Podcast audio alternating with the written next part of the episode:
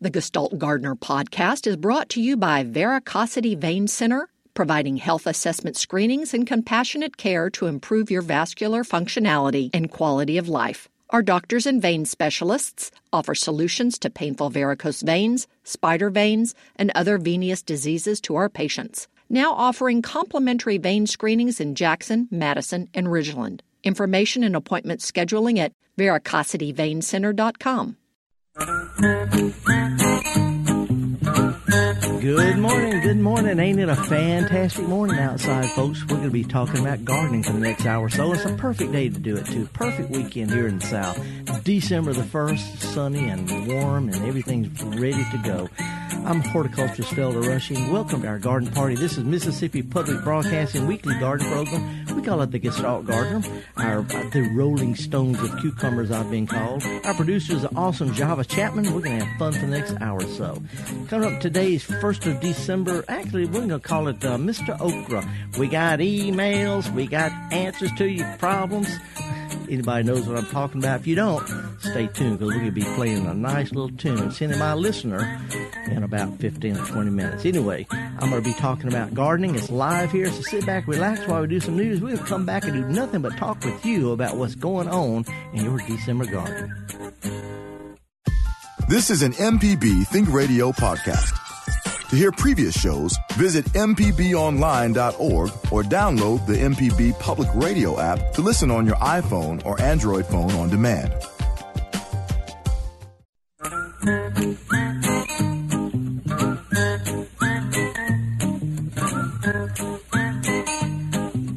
Okie dokie, folks. Welcome back. Horticulturist Felder Rushing. We're going to be talking about gardening, and I know a lot of people don't have a lot of gardening on their minds right now, what with the Thanksgiving holiday just passed and the Christmas and Hanukkah season coming up. But if you want to talk about it, there's all sorts of stuff we can do. I mean, right now, last night when it got dark, I finally went in after digging a little flower bed about the size of an average coffee table, I guess. New place in my front yard. It had just monkey grass and a bunch of weedy vines and stuff. So what I did was I dug up the vines, pulled out as many as I could, sifted the dirt, dug it a shovel's depth, turned it over a couple of times, and after the first time, it's actually pretty easy. And then I got out as many roots and stuff as I could, added a little compost, added a little cheap potting soil, stirred it all together, dug it two or three times, made it nice and creamy. Covered it with some bark mulch, and today I'm going to plant me some violas and some, maybe some pansies, some ornamental kale, and stick a few little bulbs in here and there just for some spring color. And it was easy to do. Once you do it right, you're done for good. And from next spring, when the pansies and violas and stuff peter out, I'll just pull them up and stick some summertime stuff in their holes, throw some more mulch, and I'm ready to go. Anyway, it really sounds both hard and easy at the same time. And truth is, it was both hard and easy. But that's what gardening is like. If you do it right the first time, though, it's not nearly so bad the second time and from then on. Anyway, if you want to talk about what's going on in your garden, we have lots and lots and lots of time to talk about it. I don't really have any announcements of events going on right now. Because I guess most people are winding down their garden clubs and the Master Garden events and stuff like that. No flower shows. But I did do something really interesting last night. Those of you in central Mississippi or anywhere looking for a road trip, coming up down the trace, the fall colors are beautiful. And been from north Mississippi to the coast and back and over to Alabama, Louisiana, and things are looking good right now. But if you're headed toward Jackson, there's a real special event. Went to the preview last night. It's the Mississippi Craftsman Guild annual event called Chimneyville. Chimneyville is where real artists or real craftsmen get together and sell things that they hand make. And there's some really, really cool stuff. A lot of my old friends, I've known them for literally decades. I talked to Andrew Young. Andy Young has Pearl River Glass Studio. He did the big colorful glass plates that I've got suspended in my front garden. Does stained glass all over the place and fancy stuff, including for the garden. And he was showing me some of his newest creation last night, flower vases that are just incredible. It's just incredible. And also met a gal, young woman from Thailand who lives in Vicksburg now, and she's called Pia's Petals. Pia makes flowers out of clay. They feel like they're made out of ceramic. You know, it's hardened clay, but the flowers are astounding. I could go through there, and I don't know the names of orchids and stuff, but I could name the different kinds of flowers that I'm familiar with, and they were spot on. Unbelievable attention to detail. Little small things, nice big things, but beautiful things. I'll Pick and Paul Pottery from up in Madison. I got some of their work in my garden. Smith County Pine Needle Baskets. You know, they make the most intricate baskets you can possibly, well, beyond what you can imagine. Thompson Farm Gourds, makers of the famous Thunder Gourd. Whimsical Iron Art. There's so many things out there. There's a fellow making knives and things out of bones and things. Anyway, these are the kind of things that I have in my home and my garden. They're made by real people who spend most of their year finely crafting nice little artistic things that are both useful for wooden spoons to ornate, like nice glass garden sculptures. If you get a chance, it's at the Trademark Building down in Jackson. I'm not paid to talk about all this. It's just something that I thought you might enjoy doing. It's open today, Friday, Saturday, and Sunday. And if you wander through there, if you're running something you like, tell them Felder said, hey, 'cause a lot of them are old friends of mine. And we work together to try to help bring a little bit of calmness and serenity and beauty and excitement to the world. Anyway, that's going to be at the Craftsman's Guild thing called Chimneyville. It's at the Trademark Building at the Mississippi Fairgrounds, right off of High Street and I-55. Hope you get a chance to go by there. Yes, sir. And right now, MPB. Yeah, that's what I was just about to say. You read my mind. MPB is down there with the booth, so you can see. I think, if my memory serves me correctly, Kevin Farrell, who's usually our phone screener during this time, he's down there right now, shaking hands and kissing babies. So I saw Claudia last night, and it's an artistic looking booth. Okay, there we go. Well, yeah, MPB is down there in full force. Yep, and stop by and tell them Felder said, and Java, tell them Java said, hey, that's Mo better. Anyway, we're going to be talking about gardening. If you want to give us a call, it's toll-free. It's real simple, 877-1877-MPB, which stands for Mississippi Public Broadcasting, RING, R-I-N-G, 1-877-MPB-RING. Let's talk about what's going on in your garden right now, because I know there's a whole bunch of stuff. This past week, when I got off because we were off of the holidays, Thanksgiving, I went down to New Orleans, stayed at a funky little place, little B&B downtown, and meandered around looking at a lot of different kind of stuff and tropical plants and the way they do all their colorful houses and all. Went to an art studio, the people who invented the phrase, be nice or leave. I've got some of their stuff in my garden. But also went over to New Iberia, Louisiana, which is south and southwest of New Orleans. You got to be going there to get there, because it's the only thing it's on the way to is the Gulf Coast. But New Iberia is an old town, a nice quaint little place with some older houses and all. But right outside is a salt dome called Avery Island. You know, it's got one of the largest concentrations of salt, hard rock salt, on Earth. And over the millennia, the pressures of it pushed it up. It's a couple of 3 miles across and maybe 400 or 500 or 600 feet high in the middle. But Avery Island is where they have this thing called jungle gardens. I've been there several times. Jungle gardens, kind of subtropical thing with all the camellias and bananas and things like that. Full fruited bananas right now, and oranges and satsumas. But also it's where Tabasco is made. The McIlhenny family, since the 1860s, they've been making the best sauce I put on anything, and they make it from just peppers, salt, vinegar. And that's all they do. They pick these peppers using a red stick to show what color they want to pick them. They mash them down with a little bit of salt, age them for 3 years in old Jack Daniel's whiskey barrels, and then they strain it and mix it with a little vinegar. And I carry a bottle with me literally all over the world, because you can get ketchup any place. You can get eggs. You can get almost anything anywhere, but sometimes you got to bring your own Tabasco sauce. Anyway, if you want to give us a call, we're going to be talking about anything that's on your gardening mind this morning. It's real easy. 1-877-MPB-RING. I'd like to find out what you got going on right now. Last week I talked about my new big bottle. 2 weeks ago I talked about my new big bottle tree. I've got a couple of 3 dozen people who want me to send a picture. If you'd like to send a picture of your bottle tree, do it. garden@mpbonline.org. I'll send you a picture of my big tree. I've been too busy doing other stuff in the garden to really get around to taking a nice picture in the right light, but I think I finally got one. I think it's the tallest bottle tree in Mississippi. Not sure. Not as tall as one at the Huntsville Botanic Garden, which is about 22 feet tall. Mine tops out a little bit over 17 feet, made out of an old cedar tree with holes drilled in the limbs and pieces of rebar and big old bottles stuck all over it. I got a blinking light here, but I'm not sure if I'm supposed to push it or not. Yeah, you can push it. It's Jim from Jackson, and he's on the line. I want to talk to you this morning. All righty. Hey, Jim, how are you this morning? Hello, Felder. Jim Rosenblatt here. Hey. I'm still getting peppers and tomatoes, but I have a question about your hot pepper column in the paper today. Yeah. Can you put, is it possible to plant green peppers, sweet peppers, and hot peppers in the same area, or will the hot peppers cause your green peppers to be hot? Well, so it's a little of both. Well, the hot pepper is what will cause the sweet peppers to be hot, but the seeds will have some, if they get pollen from the hot peppers, the seeds, that little white membrane around the seed can be kind of hot. But that's the only thing that'll be hot is the seeds, that little white membrane. You know, when you cut a pepper open, that stuff that holds the seeds in there. Right. Might want to peel that out, unless you just like to grin when you eat, because a little heat doesn't hurt anybody. So you can grow them both together then. That's right. That's right. There'll be some cross-pollination, but it only affects the seeds and that little membrane right around the seed. Okay. Thanks so much. Great question, Dean. See ya. All right. Bye.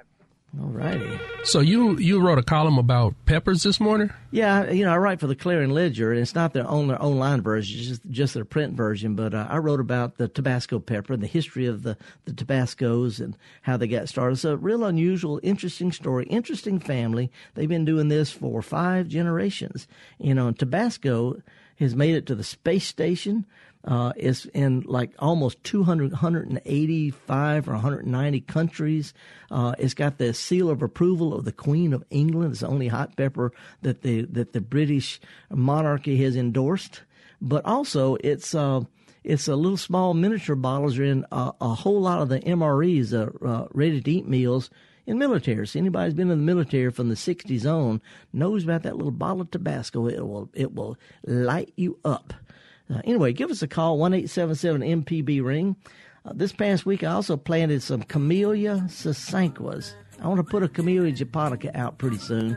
This Camellia Japonica's got bigger leaves, big flowers. They bloom in the late winter and spring. But the Camellia Sasanquas are in full bloom right now. They're incredibly durable, tough plants that bring some color to the South in a time when our friends up north have got undulating mounds in the snow. I'm horticulturist Felder Rushing. This is the Gestalt Gardener. It's a production of Mississippi Public Broadcasting. If you give me a call at 1-877-MPB-RING, we'll talk about what's going on in your garden. We'll be right back after this. This is an MPB Think Radio podcast. To hear previous shows, visit mpbonline.org or download the MPB Public Radio app to listen on your iPhone or Android phone on demand.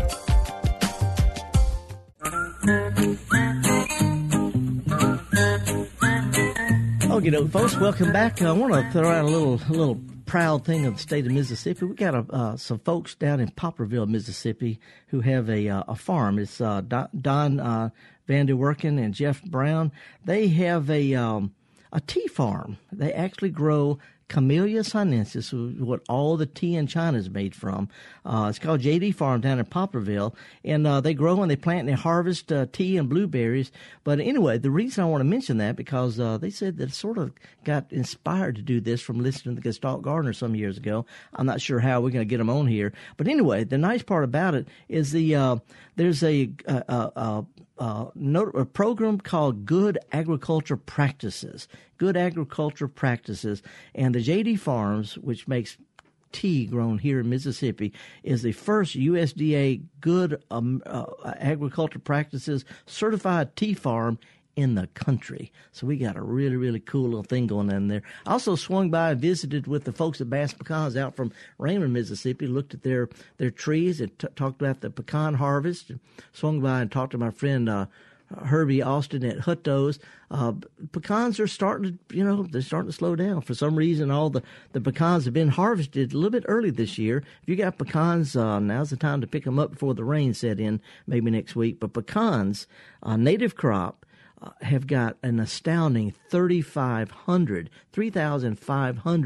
calories per pound, which is good because the stuff runs for $10, $12 a pound once they're shucked, shelled, cleaned, and all that.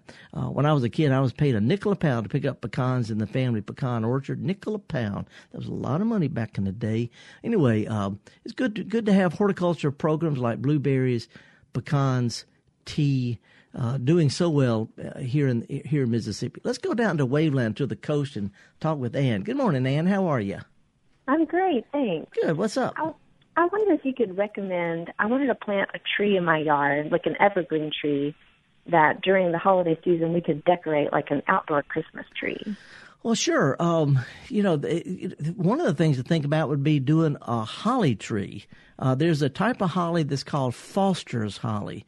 It's a nice evergreen. It's got leaves shaped like your little finger. They're long and thin, deep green, and they have clusters of real pretty red berries without having to be pollinated by another one. But they're naturally kind of Christmas tree shaped, and they never get really too big like a cedar tree or something. You could plant a cedar tree every 8 or 10 years and have a new one coming along, and they'd be great, and they grow great in Waveland. But between a regular old cedar tree that's going to be easy to decorate, and the Foster holly, those could be about your best.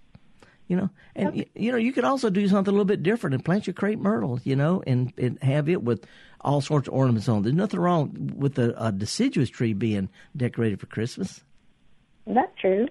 All right. Well, thank you so much. Okay. Well, that's a good start, Ann. If might be some other folks have good ideas. One I would avoid, though. They sell this plant and they actually grow it as a Christmas tree, but it's called. I'm drawing a total blank. The great big tree evergreen. I tell you, if you'll stay tuned, I'll tell you one to avoid. Okay. I can't think of the name of it right now. But anyway, it gets too big too fast. And it gets root rot and dies. Okay. I'm drawing a blank. Anyway, stay tuned, and I'll get my wits back in a minute, Ann.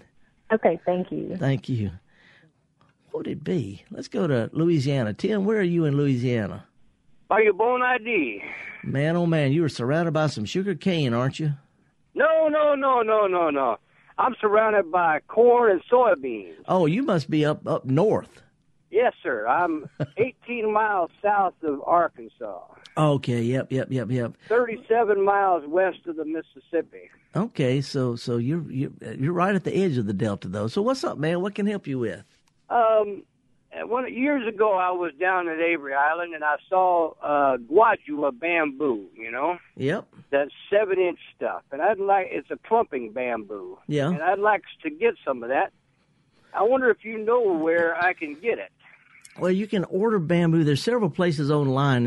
There's actually a Bamboo Growers Association. I want to say there's one called bamboo.com or something. Anyway, if you start there and then look around for the price. Keep in mind though, where you are, clumping bamboo will take a normal winter. We haven't had a normal winter for a long time. But you have a really hard winter. I was raised with the clumping bamboo right across the Mississippi River from you, and if we have a really hard winter, it can get killed down on the ground and have to start back over again. But that just means you cut it down and use it and then take it from there. But that's right. Clump bamboos are susceptible to a really hard freeze. Yes. And one of the things the McIlhenny's are responsible for is Nutra.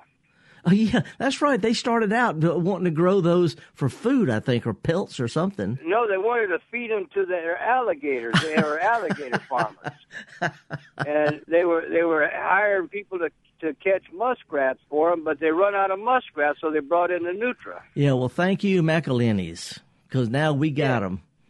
Yes. And $7 a tail. It's $7 a tail for people who are catching them to get rid of them. Yes, when I was a child, I trapped them, and I only got 50 cents for a pelt. Well, but I bought my first pair of Converse, highboy Converses. For them with pelts. That's a story only Southern can come up with. By the way, we have a lot of people listening who may not know what a Nutra is, and I can describe it, but why don't you? Okay. They're like a beaver with a round tail. They're vegetarians, and they're very tasty. I highly recommend them. They're big, though. They look like big rats. They look like a beaver with a rat tail. Yeah. And well, it's a, you know, yeah, but they're very good, you know. Yep. Well, I'm telling you, you know, we missed out. We could have been eating them. Well, listen, I was raised eating squirrels, so let's just leave it that, my friend. And we got some coons smoking for this weekend. All right. Tastes like roast beef. Thank you, Tim. Appreciate it, man. All right, have a good day. All right. Appreciate it. Peace out. Let's go down to Fairhope, Louisiana. Hey, Mary, how are you this morning? I'm just fine, thank you. Good. What's up? Well, I thought I'd share a little story about Avery Island. My husband had terrible sinus trouble, and he went down there and been invited to go. And he saw they had a big thing that shot the salt up in the air, so that the air was just absolutely full of salt. And he'd been there about half an hour, and breathing all that in, his whole head opened up. The pain was gone. He thought, I'm just going to have to get out of here because, you know, I can't stop the stuff leaking. Uh-huh. About a half an hour later, he thought, I have hit paradise. You know, I guess that's an original saline solution, huh?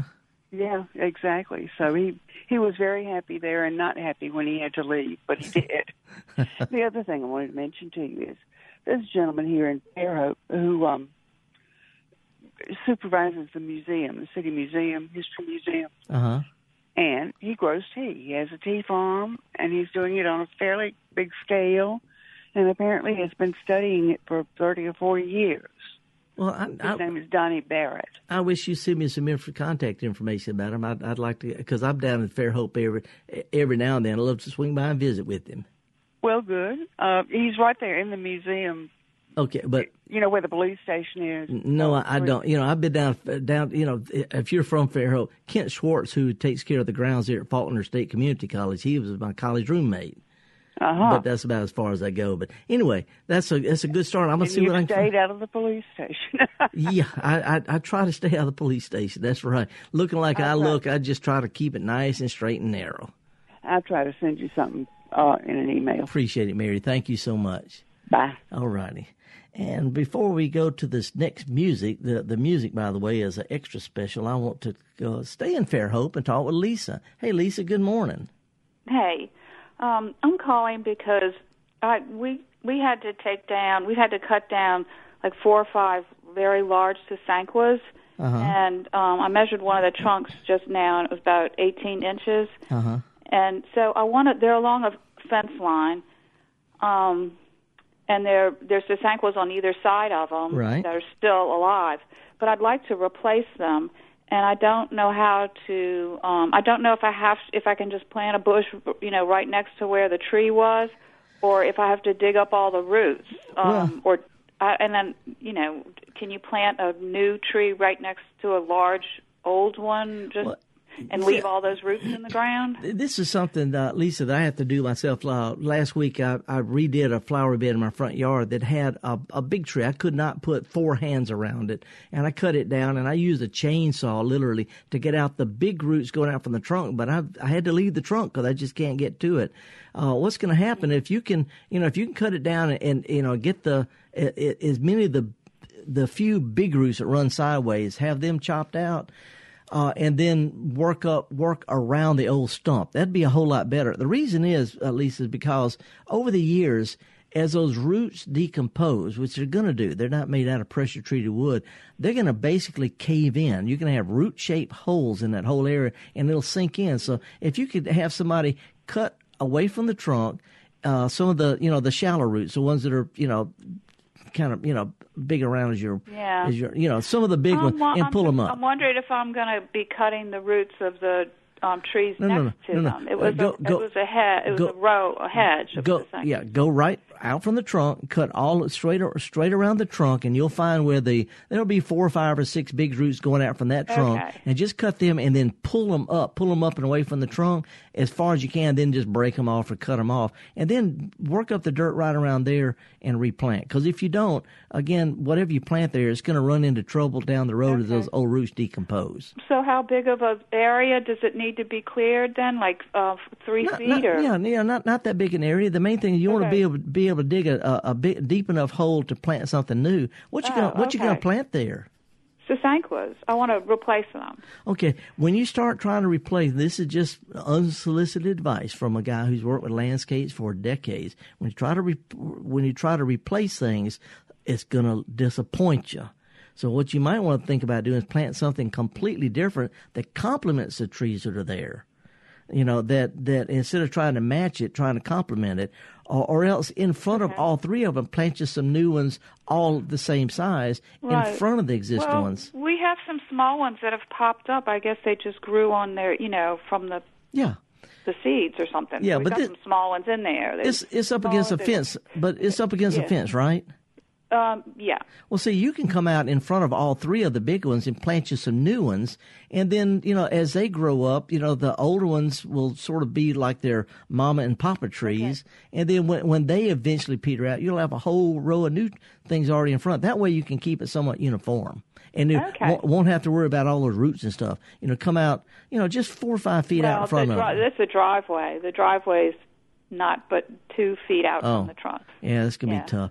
I would have somebody. If you don't have any more room than that, Lisa, I would have somebody come over and cut and try to pull up the.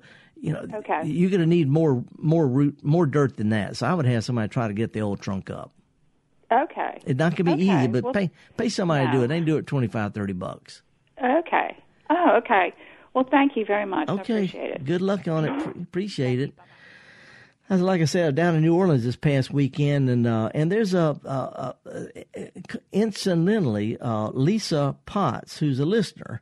She sent me some cheesy music suggestion of a trombone band. He used to play trombone in the Navy band. Trombone band named Bonarama, and they did an homage to a fellow named Mr. Okra from New Orleans. Mr. Okra, named Arthur Robinson, he drives an old hand-painted Ford F-150 like I've got, colorfully painted.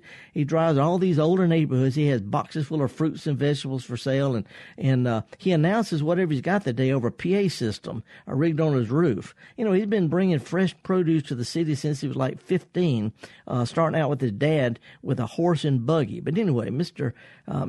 Okra, Arthur Robinson, is 75. He's still doing it. Not in great health. We thought we'd do an homage, and I appreciate Lisa Potts for sending me this idea for an homage to Mr. Okra for New Orleans.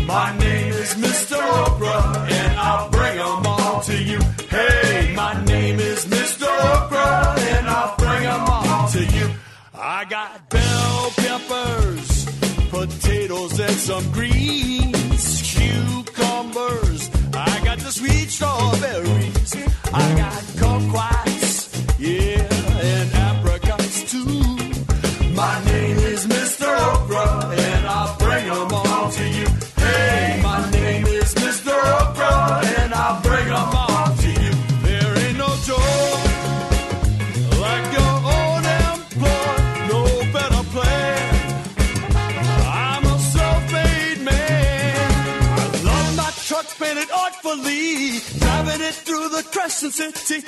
You hear my voice, you know what it means. I got joy. I got bell peppers, potatoes, and some greens. I got cucumbers. I got those sweet strawberries. I got kumquats and apricots, too. My name is Mr. Okra, and I bring them all to you. Hey, my name is Mr. Okra, and I bring them all to you. There ain't no joy like your own elbow, no better plan. I'm a self-made man. I love my truck, man, it artfully. Driving it through the Crescent City. You hear my voice, you know what it means. I got joy.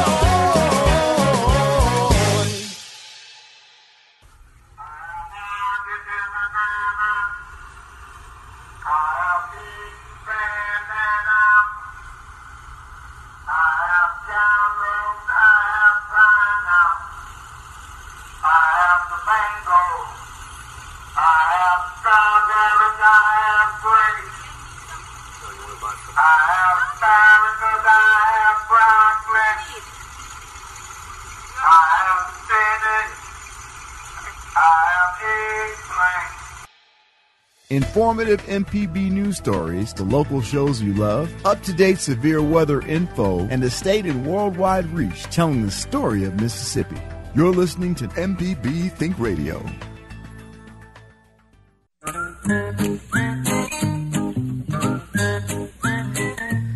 Okie doke, folks. Welcome back. Horticulture Felder Rushing Job. I think I got emails. I got answers to your questions. We got... Like I say, I always learn something new just about every day being up here at MPB, Mississippi Public Broadcasting. And I can only imagine what our listeners learn. But Mr. Okra is a very fascinating individual that I did not know until today. Yeah, he's not doing great. He had some health issues, but a bunch of folks chipped in this past year. And as a matter of fact, this year he was named as one of the personalities of the South by Southern Living Magazine. Anyway, a lot of his people that buy produce from him have chipped in. They fixed up his truck. They got it back. They've had a little GoFundMe thing to help his health problems. So everybody loves him. Thank you, sir. Anyway, you want to give us a call this morning, 1-877-MPB-RING. We're talking about gardening, and it's a live program, 1-877-MPB-RING. Had a caller come in and help me out and had just a brain skip there, and we were talking about Leyland Cypress. I was mentioning that as a tree that a lot of people plant for Christmas trees. Leyland Cypress, L-E-Y-L-A-N-D. It's not a real cypress, just call that, but Leyland Cypress is... real popular with landscapers because it grows fast. It's an evergreen. It grows real, real fast. Problem is, if you plant a row of them, within just a few years, a third from the end is going to die because they get all sorts of root problems. They get all sorts of leaf problems. They get big real fast, but they start dying real fast. I learned about this when I studied Leyland Cypress at Mississippi State back in the 1970s. Nothing changed. And here's the reason. They're real popular. A lot of people have them. They enjoy them. Leyland Cypress is a hybrid between two plants. One is native to the cool coastal mountains of California. The other parent is a native to Alaska. It loves cool weather. And we have a lot of heavy rains, and then it turns hot and humid. They just can't take it. So anyway, Leyland Cypress is commonly planted as a homegrown Christmas tree. It quickly outgrows the thing. So I still stick with having something like decorating a little gem magnolia or even a deciduous crepe myrtle or the holly called Foster holly. It's a pyramidal, pretty little holly, nice red berries, dark glossy green foliage, not a stickery holly. But Foster's holly has been around a long time. It's a great, long-lived, small tree. Easy to decorate for Christmas. Anyway, if you want to give me a call, 1-877-MPB-RING. There's a whole bunch of things going on right now that are not really garden-related, but garden gift-related. Premier in Mississippi is the Craftsman's Guild thing called the Mistletoe Marketplace. Not Mistletoe, what am I saying? Chimneyville. Chimneyville. Mistletoe Marketplace was last week. Chimneyville is where bona fide members of the Artists Guild, the Craftsman's Guild, or are getting together, showing their wares. Got a lot of real cool stuff. By the way, Java, we came in this morning. We always walk by the headquarters of the Mississippi Wildlife and Parks, the Wildlife, Fishery, and Parks building right out here. And they've got a real scary wildlife out there. Almost ran smack into it. It's one of these garden spiders. How do you feel about spiders? Wait a minute. See, when you give a spider a specific name, an extra set of terror jumps onto it instead of like just a regular spider. Yeah, they call it garden spider, and there's only two spiders that I can tolerate. I squeal like a little girl if I just get a web on me. I run around and pointing at my back. Is it on me? Is it on me? I freak out. But there's a little bitty. You've seen these little bitty, hairy-looking jumping spiders. Okay. You know, and they're little bitty things. They hop, and they're hairy. They're furry. They look like just little fur balls, and you point your finger at them. They raise their legs up and say, "I don't think so." You know, they got real attitude. But this garden spider is yellow and black, body is as big as my thumb, legs spread out like this, is suspended in midair. I've seen those. Big yellow and black ones. I had one of those by my, like on the corner of my house, and it made like a big web. Yeah. They're not poisonous, but they are big. And they are scary looking. Yeah. Who cares if it's poisonous if you die from just getting one on your face, right? But anyway, I'm going to get another picture of it when we go walking back after I get off the program. But anyway, it's a great thing. Right now, they're getting ready for wintertime. They're very beneficial. They're beautiful. You don't have to mess with them. Just be aware it's out there so you don't walk right smack face first into it. Let's go over to Brandon and talk with Mary. Good morning, Mary. How are you? Good morning. Great, Felder. I have killed numerous camellias in my time. Can you tell me when and where and how I must plant them? Well, I just planted three of them this past week. But I do it the same way I do a camellia, people say, well, it needs shade. I've seen them growing in the broiling hot full sun in Yazoo clay. The trick is they need a wide root system.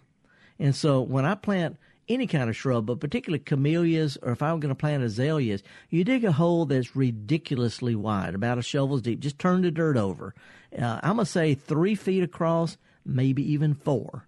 And if you'll dig it just deep enough to set the plant down in it, loosen it up that wide. Mary, when you pull the plant out of the pot, it's real important. This is something landscapers skip and most gardeners skip. Pull it out of the pot. You gently loosen the potting soil and as many of the roots as you can without boogering it up too much. Stir that stuff in your native dirt and then plant in that combination. So you're planting in a combination of your dirt and this potting soil, and it's got roots that have been loosened up and spread out a little bit, and it'll do great.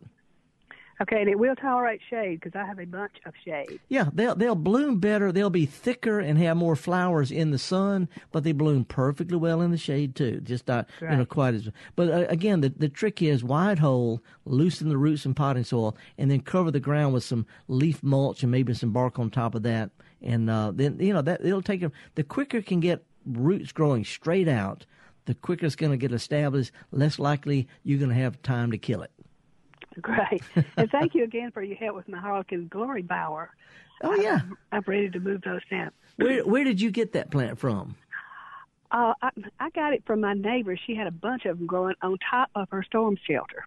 So apparently they're pretty tough. Yeah, this is the one that blooms in the summertime.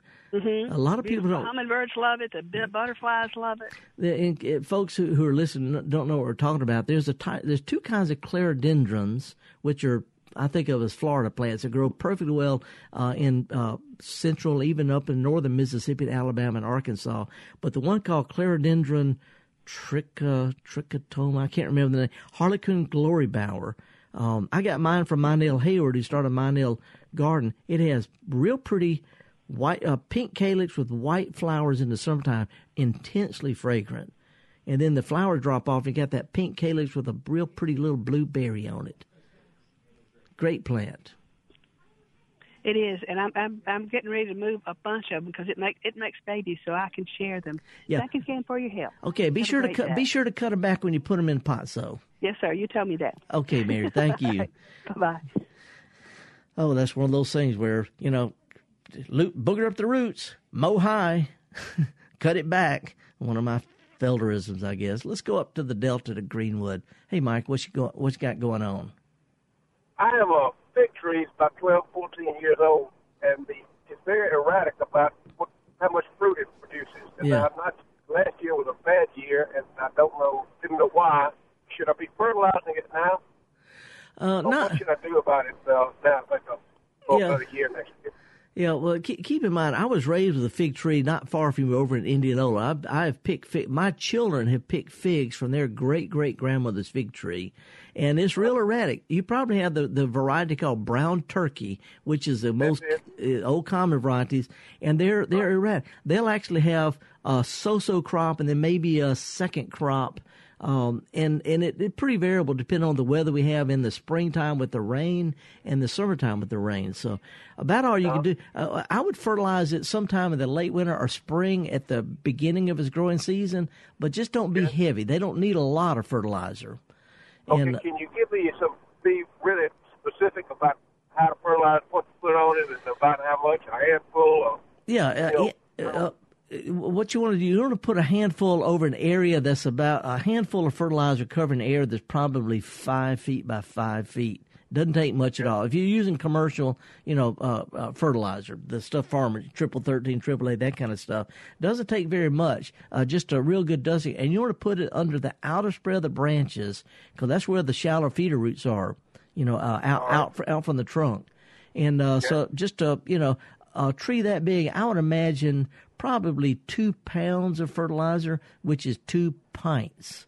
And if you can imagine an area that's 10 feet by 10 feet, a pint jar full will cover that just about right. That sounds about right. And, anything else we need to cover about that? Yeah. And what about watering it? It's like a lot of water in the. I worried that I didn't water it quite enough last year. Well, see, here's the deal. Figs are native to the Mediterranean. They can get by. I don't think my great grandmother watered hers ever. So the trick is they like a lot of organic matter. So if you'll get some chopped up tree leaves, got somebody who's been mowing the grass and they put bags of of leaves out on the curb. Put that all up under outside, to give it a nice thick blanket, all completely up under there. That'll really help a whole lot. Yeah. Okay. And I would only water them really, really good once or twice over the summer. That's all they need. All right, great. And one other question to change the subject.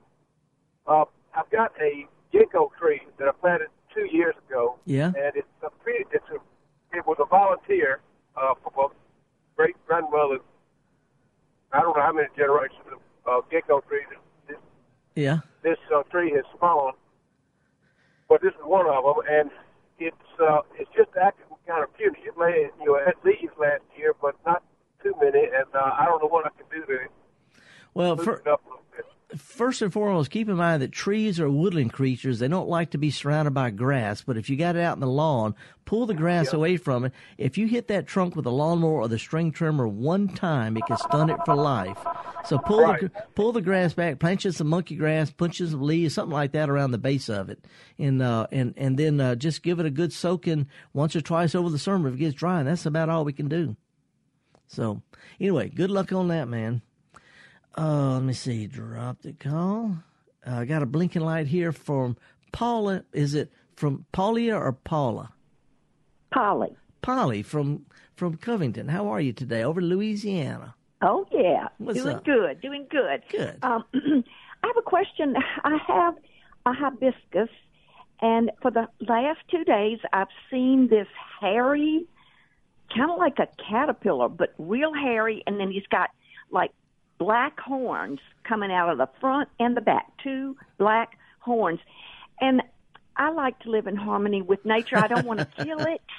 Don't. But do you know what it is? Is it dangerous to my plants? No. So is it eating the leaves?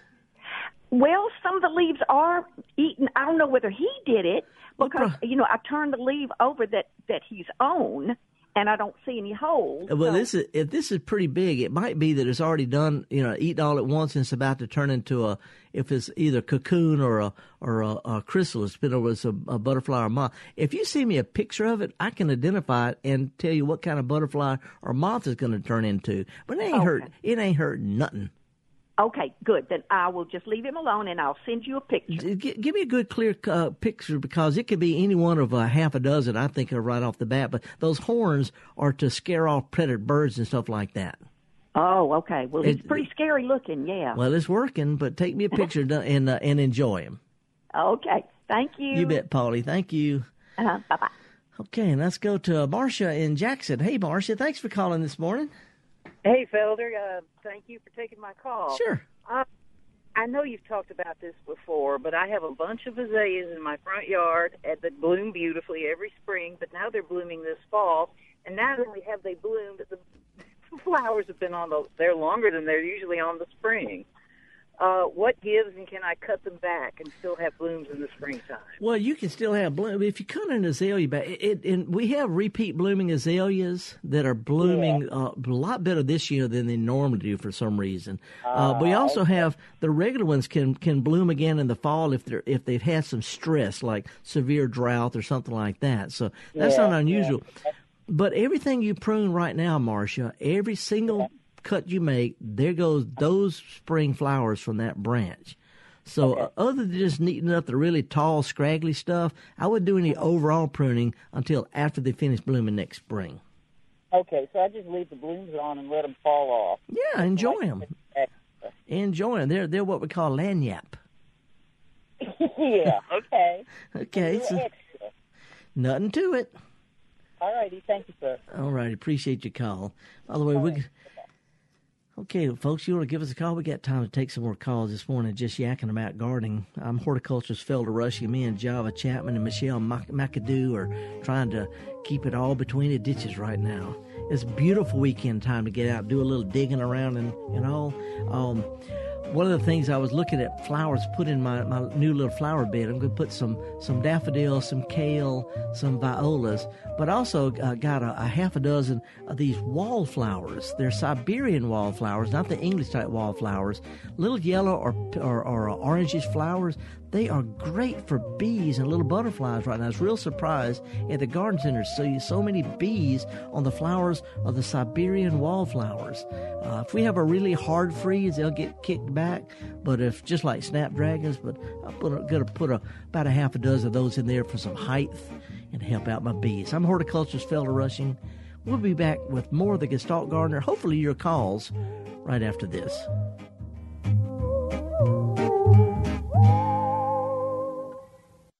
From the Capitol steps to your front door, MPB News covers the state like no one else. Our team of award-winning journalists keeps you informed on the news affecting your life. MPB News online at mpbonline.org and on MPB Think Radio. Welcome back, folks. Horticulturist Felder Rushing. I planted some kale this past week. I got some more to set out. I love purple kale. I love that blue, what they call Tuscan blue or lacinata, sometimes called dinosaur kale. They're pretty plants. They grow great. I don't care how cold it gets. It can get down to 0 degrees, and it'll still do fine all winter long. The stuff I got about a month ago to set out, one of those white cabbage moths laid eggs on it, and the caterpillars completely ate it up, turned it into just stems. But I noticed yesterday that they're sprouting back out, so I bought me some new ones for nothing. So I've got twice as much kale as I need. Anyway, the wallflower I was mentioning, Siberian wallflower, is an upright plant, sort of like snapdragons.